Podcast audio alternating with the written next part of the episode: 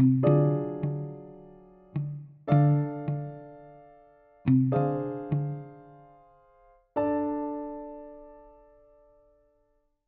ja tervetuloa ensimmäisen kriminaalitapauspodcastin jakson pariin.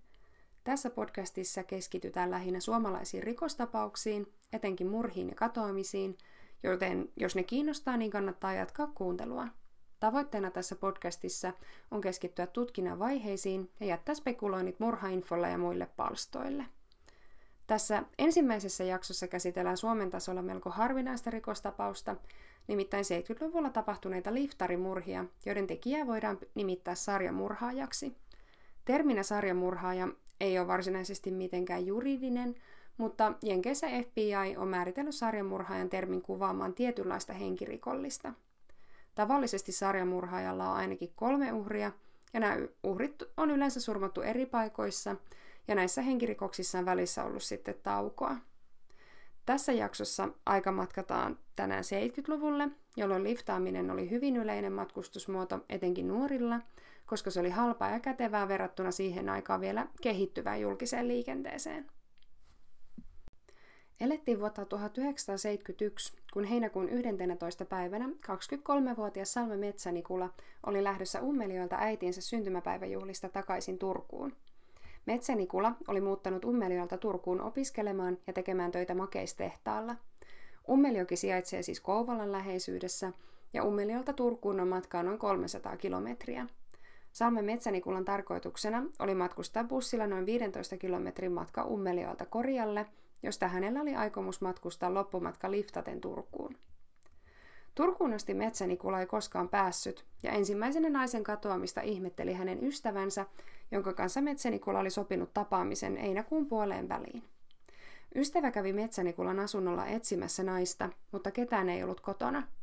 Tämän jälkeen huolestunut ystävätär kävi myös Metsänikulan työpaikalla kyselemässä, mutta sielläkään ei ollut havaintoa nuoresta naisesta. Ystävä palasi Metsänikulan asunnolle ja hän päätti huolestuneena kirjoittaa Metsänikulan vanhemmille kirjeen, jossa hän kertoi heidän tyttärensä olevan mahdollisesti kadoksissa. Elokuussa kirjeen saatuaan Metsänikulan isä matkusti Turkuun tehdäkseen saman päätelmän kuin tyttärensä ystävä. Salme Metsänikula ei ollut Turussa, eikä hänen olinpaikastaan ollut tietoa. Vanhemmat tekivät Metsänikulasta katoamisilmoituksen, mutta poliisi ei reagoinut siihen heti. Katoamisilmoitus julkaistiin poliisisanomissa elokuun 19. päivä. Viimeinen näköhavainto Metsänikulasta oli siis heinäkuun 11. päivältä, jolloin hänellä oli yllään punainen paita, farkut, mustat kiltonahkakengät sekä musta takki. Metsänikula käytti silmälaseja ja hänellä oli ollut leijonamerkkinen rannekello kädessään, jonka rannekkeen Metsänikulan isä oli itse tehnyt. Mukana Metsänikulalla oli ollut heinäkuussa ainakin vihreä kangaskassi, jossa hänellä oli ollut kukkaro, Kodakin kamera mustassa nahkakotelossa sekä parrana jokone. Päivää ennen katoamisilmoituksen julkaisua Salmen Metsänikulan ruumis löytyi. Helsinkiläinen palomies oli vaimonsa lapsensa kanssa sienimetsällä Inkoon Degerpyyssä lähellä Helsinkiä, eli noin 140 kilometrin ajomatkan päässä Turusta ja noin 180 kilometrin päässä Korjalta. Metsänikulan ruumis oli kätketty hiekkakuopan reunalle risujen alle, ja nopean toimintaan tottunut palomies ymmärsi heti hälyttää virkaapua paikalle. Elettiin siis aikaa ennen kännyköitä, eikä lähistöllä ollut kioskipuhelimiakaan, joten palomiehellä kului tovipuhelinta etsiessä. Puhelimen löydyttyä saatiin Uudenmaan läänin päivystävä poliisi hälyttämään paikalle keskusrikospoliisin tutkijat, jotka saapuivat paikalle noin kahden tunnin päästä ruumiin löytymisestä. Tämä Metsänikulan ruumiin löytänyt palomies keksi soittaa myös tutulleen Hannes Markkulalle, joka työskenteli siihen aikaan Iltasanomien toimittajana. Kun Markkula kuuli ruumiista, keskeytti hän sunnuntailounansa ja lähti juoksujalkaan rikospaikalle. Markkula värväsi mukaansa kesähäitä kuvaamassa olleen valokuvaajan Pentti Pekkalan ja parivaljakko lähti metsästämään yhdessä hyvää skuuppia. Toimittaja ja valokuvaaja ehtivät loppujen lopuksi ruumiin löytöpaikalle ennen poliisia – ja tästä saatiinkin hyvät lööpit iltasanomiin, koska Pekka lähti ottaa poliisista kuvan sen vasta saapuessa paikalle kuplavolkkarillaan. Markkula on kertonut tästä keisistä muistelukirjassaan, ja hän kuvasi tutkijoiden olleen rikospaikalla seitsemän ja puoli tuntia tekemässä tutkimuksia ennen kuin ruumista lähdettiin siirtämään pois löytöpaikalta. Tästä siirtämistilanteesta Pekkala onnistui taltioimaan valokuvan, jossa ylikonstaapeli nauroi, ja tämä kuva tietysti julkaistiin Iltasanomissa – Arvata saattaa, että naurava poliisi ruumiin vieressä herätti pientä närää. Elettiin siis heinäkuun helteitä vuonna 1971, joten Metsänikulan ruumis oli helteiden vaurioittama ja pahasti maatunut. Metsänikulan silmälasit löytyivät ruumiin alta ja mustat kiltonahkakengät oli aseteltu siististi ruumiin viereen. Vainajamme henkilöllisyys kävi nopeasti ilmi seuraavana päivänä, kun katoamisilmoitus julkaistiin. Ruumiin löytöpaikan lähistöllä suoritettiin huolelliset etsinnät, joiden tuloksena löydettiin Metsänikulan tyhjä lompakko, kameran nahkakotelo, kellon nahkarannekkeen paloja sekä bussilippu, jonka hinta vastasi ummeliolta korjalle matkustettavaa matkaa. Sormuksia, rannekelloa tai Kodakin kameraa ei löydetty. Poliisi ymmärsi pian, ettei kyseessä ollut mikään yliajo, vaan mahdollisesti ryöstömurha. Metsänikulan kuolinsyyhyn ei koskaan saatu tarkkaa varmuutta, mutta kuolin ajaksi pystyttiin arvioimaan hänen katoamispäivänsä. Metsänikulan ruumiin löytöpaikan lähistöllä toimi 70-luvulla Degerbyn työleiri, johon vankeja sijoitettiin vähän ennen vapautumistaan. Nykypäivän mittapuulla työleirit muistutti siis avovankilaa. Poliisi päätti selvittää, olisiko työleirin vangeilla osuutta Metsänikulan surmaan, joten Degerbyn vankien tiedot seulottiin ja sormenjäljet otettiin talteen. Työleirin alueella suoritettiin myös kattavat etsinnät, ja erästä kuivuneesta kaivosta löytyykin Metsänikulan muistikirjan palasia.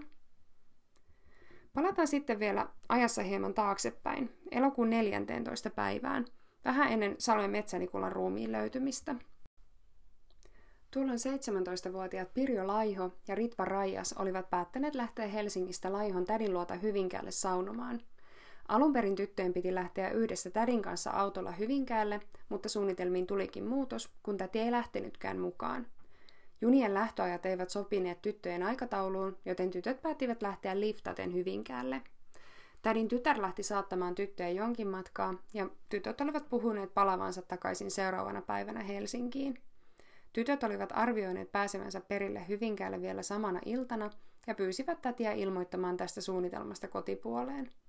Kun tyttöjä ei kuulunut kotiin vielä seuraavanakaan päivänä, tehtiin heistä katoamisilmoitus elokuun 16. päivä. Elokuun 20. ensimmäisenä päivänä Laihon ja Raijaksen ruumiit löytyivät, kun ampumista harjoitelleet pojat kulkivat Ridasjärven sorakuopilla Hyvinkäällä.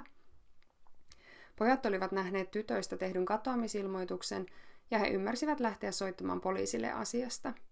Hyvinkään poliisi yhdisti tyttöjen vaatetuksen katoamisilmoitukseen, jolloin alue eristettiin ja paikalle kutsuttiin lääkäri sekä keskusrikospoliisi. Sorokuopan ruumiit oli peitetty muovilla ja pikkutakilla. Molemmilla uhreista oli päässään vammoja ja toiselle oli tehty seksuaalista väkivaltaa. Toisen uhrin kengät oli aseteltu samaan tapaan kuin metsänikulalla, eli siististi ruumiin viereen. Ulkoiset väkivallan merkit eivät kuitenkaan heti antaneet selitystä kuolinsyylle, mutta ruumiin avauksessa saatiin sekin lopulta selville. Molemmat tytöt olivat kuolleet häkämyrkytykseen. Kummankin tytön veressä oli ollut kuolin hetkellä myös alkoholia.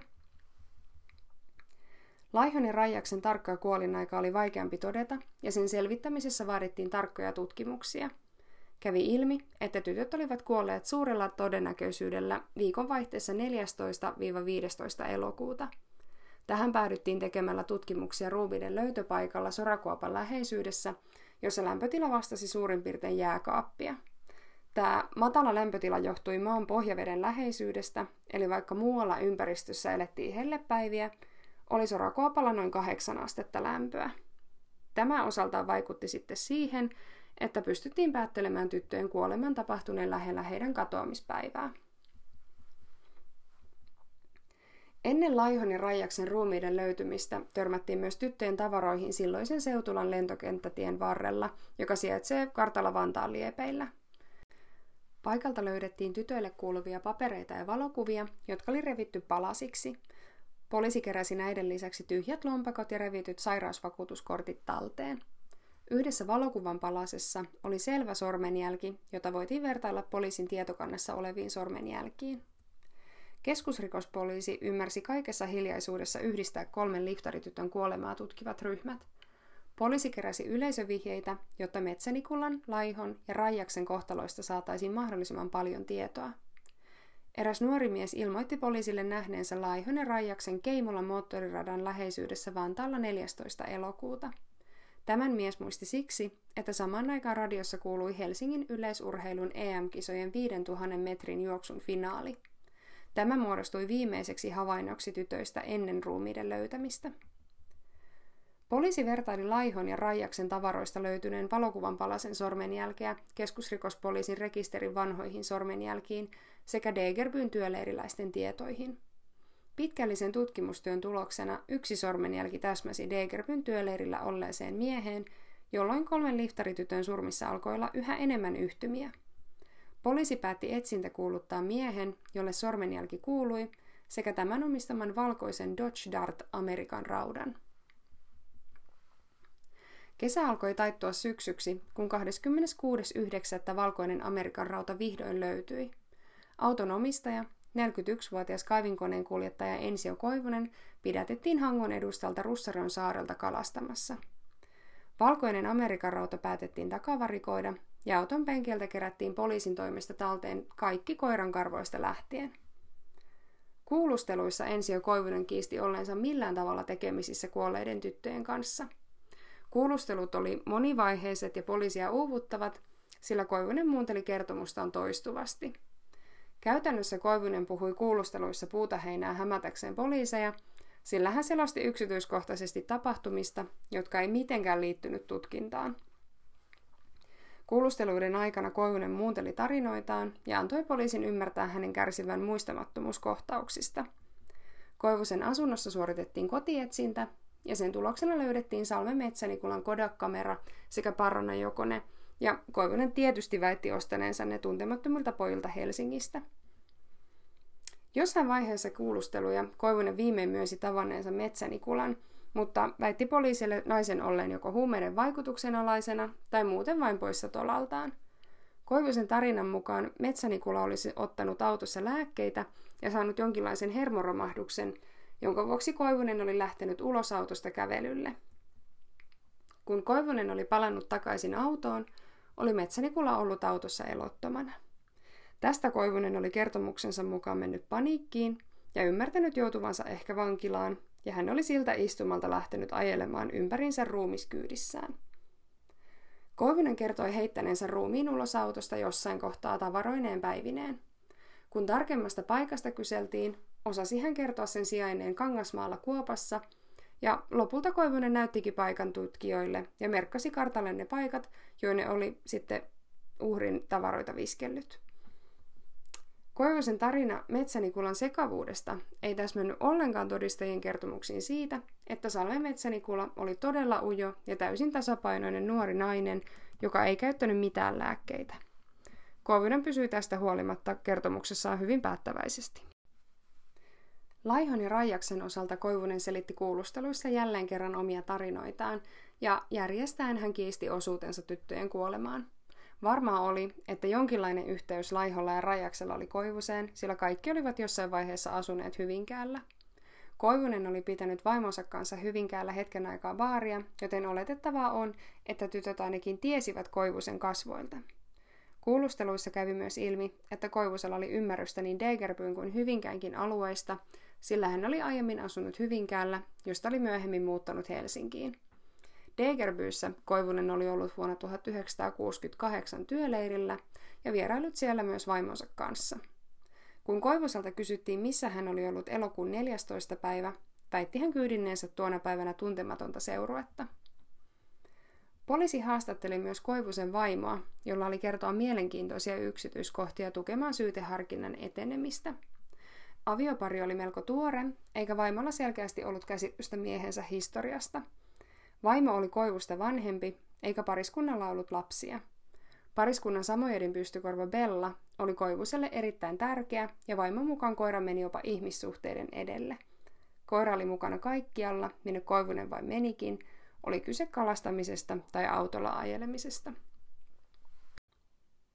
Kun poliisi kyseli vaimon havaintoja Koivusen liikkeestä heinä-elokuun aikana, ei vaimo muistanut heinäkuun 11. päivän tapahtumia.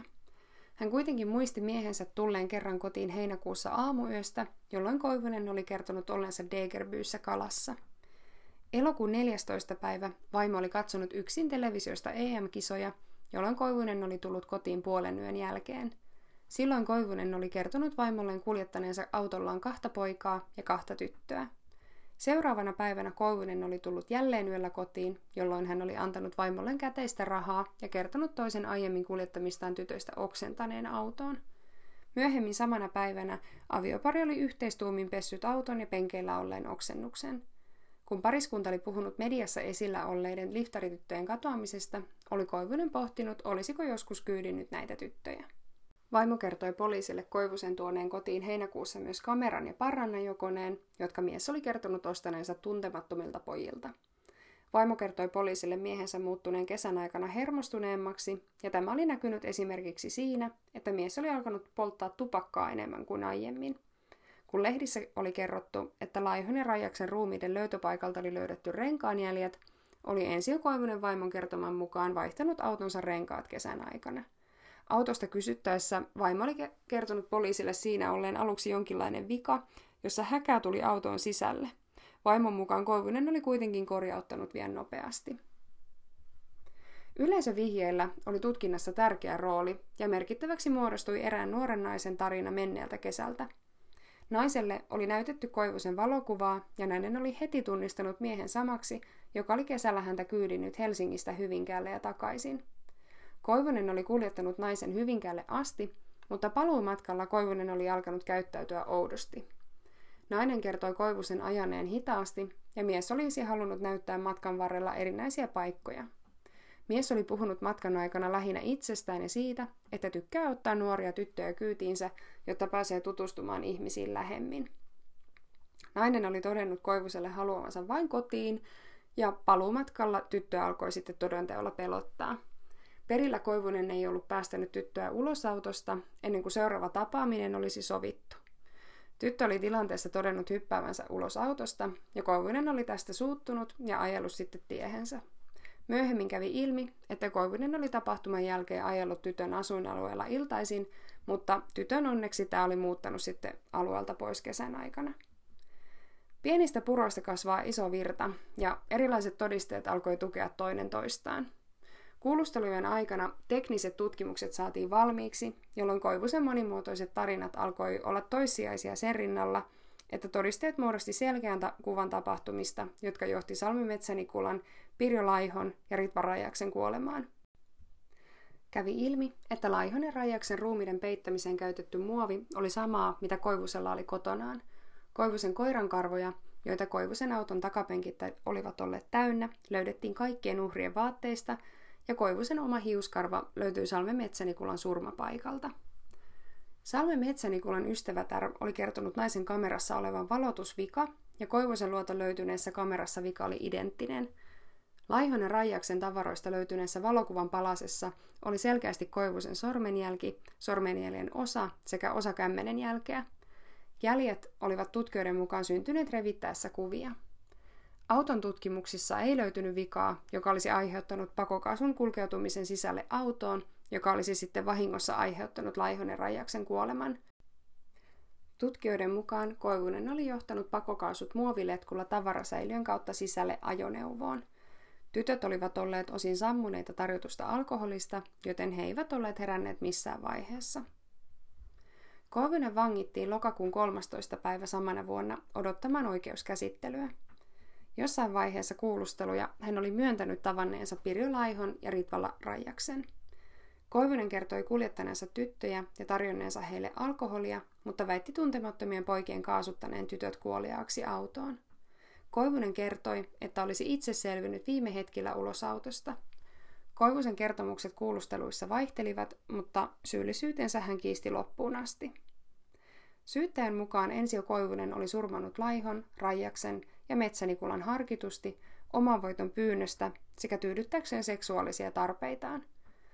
Tällä oman voiton pyynnöllä tarkoitetaan oman edun tavoittelua. Surmat olivat olleet raakoja ja julmia, ja syyttäjä vaati Koivuselle rangaistusta kolmesta vapauden riistosta, kolmesta murhasta ja ryöstöstä sekä yhdestä väkisin makaamisesta eli nykykielellä raiskauksesta. Ensio Koivunen passitettiin mielentilatutkimuksiin ja nämä toi sitten käräjäkäsittelyyn vuoden tauon. Rajaksen ja Laihon omaiset tekivät käsittelyn aikana omia tutkimuksiaan ja yleisö tuntuu ottavan muutenkin heidän tapauksensa enemmän omakseen kuin Metsänikulan. Salme Metsänikulan vanhemmat itse asiassa ei osannut hakea maksutonta oikeudenkäyntiä, ja tämän vuoksi he lähes menetti kotitalonsa oikeudenkäynnin kustannuksiin. Oikeudenkäynti ei sujunut ollenkaan uhreja kunnioittavassa hengessä, vaan se sai farsinomaisia piirteitä. Kesken oikeusprosessin Koivunen päätti vaihtaa oikeusavustajansa, ja Kihlakudan oikeudessa vieraili todistajia, joiden jutut ei välttämättä liittynyt surmiin laisinkaan. Muistaakseni siellä kävi esimerkiksi selvä, selvännäkijöitä puhumassa. Syyttäjä ja oikeuden puheenjohtajakin ehti vaihtoa prosessin aikana. Oikeuden istunnot kesti tavallista pidempään, eli noin 5-10 tuntia. Jokaisessa istunnossa Koivunen vaihtoi tarinaansa, mutta kiisti johdonmukaisesti murhat. Koivusella oli taustalla lukuisia vanhoja rikoksia, ja erityisesti hän oli kunnostautunut omaisuusrikoksissa. Koivunen oli taustaltaan Karjalan evakko, ja hän oli lähtenyt Karjalasta noin 14-vuotiaana. Ja tämän jälkeen Koivunen oli sitten vaihtunut muutaman kerran paikkakuntaa, ja tämä rötöstely oli lähtenyt käsistä sitten ihan parikymppisenä, ja vuosien 53 ja 68 välillä hän oli ollut vain lyhyitä jaksoja vapaalla jalalla. Vankimielisairaala oli myös Ensio Koivuselle tuttu paikka, sillä sinne hänet oli aiemmin passitettu kahdeksan kertaa. Kuitenkin liftarimurhien mielentilatutkimuksessa Ensio Koivunen todettiin mieleltään terveeksi, ja tekojensa aikana hän oli ymmärtänyt tekojensa merkityksen, mutta todisteiden valossa hänet oli helppo todeta syylliseksi. Mielentilatutkimuksen pohjalta Koivusta kuvattiin myös notoriseksi valehtelijaksi, jonka merkitystä mä en saanut täysin selville.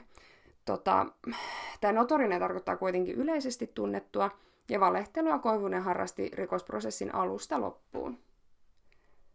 Vuonna 1973 jutulle saatiin ratkaisu, kun alioikeus totesi Ensio Koivusen syyllistyneen Salme Metsänikulan, Pirjo Laihon sekä Ritva murhiin. Kihlakunnan oikeus yhdisti Koivusen tuomiot, ja niistä olisi saanut vankeutta iäksi – Hovioikeudessa ja korkeimmassa oikeudessa tuomiot yhdistettiin sitten 25 vuoden kuritushuoneen rangaistukseksi. Kuritushuoneessa vangit teki töitä valtion hyväksi ja siellä oli kolme eri luokkaa. Oli pakkoluokka, oppiluokka ja koeluokka. Näissä luokissa oli sitten mahdollista edetä käytöksensä perusteella, eli pakkoluokasta edettiin koeluokkaa kohti ja sitä mukaan sitten lisättiin sosiaalista kanssakäymistä – Tämä kuritushuoneen rangaistus poistettiin lainsäädännöstä rangaistusmuotona vuonna 1975, jolloin sitten nämä aiemmin säädetyt kuritushuoneen rangaistukset muunnettiin ajallisesti samanpituisiksi vangeusrangaistuksiksi. Kun Koivunen oli kärsinyt tuomiostaan noin 10 vuotta, armahti sitten presidentti Mauno Koivisto miehen vuonna 1981. Ensio Koivunen lopulta sitten kuoli varkaudessa vuonna 2003 73-vuotiaana. Tässä oli ensimmäinen kriminaalitapaus podcastin jakso. Kiitos kun kuuntelit. Voit jättää palautetta tai kysymyksiä tai mitä ikinä, ei nyt ihan mitä tahansa, sähköpostiosoitteeseen kriminaalitapauspodcast at gmail.com.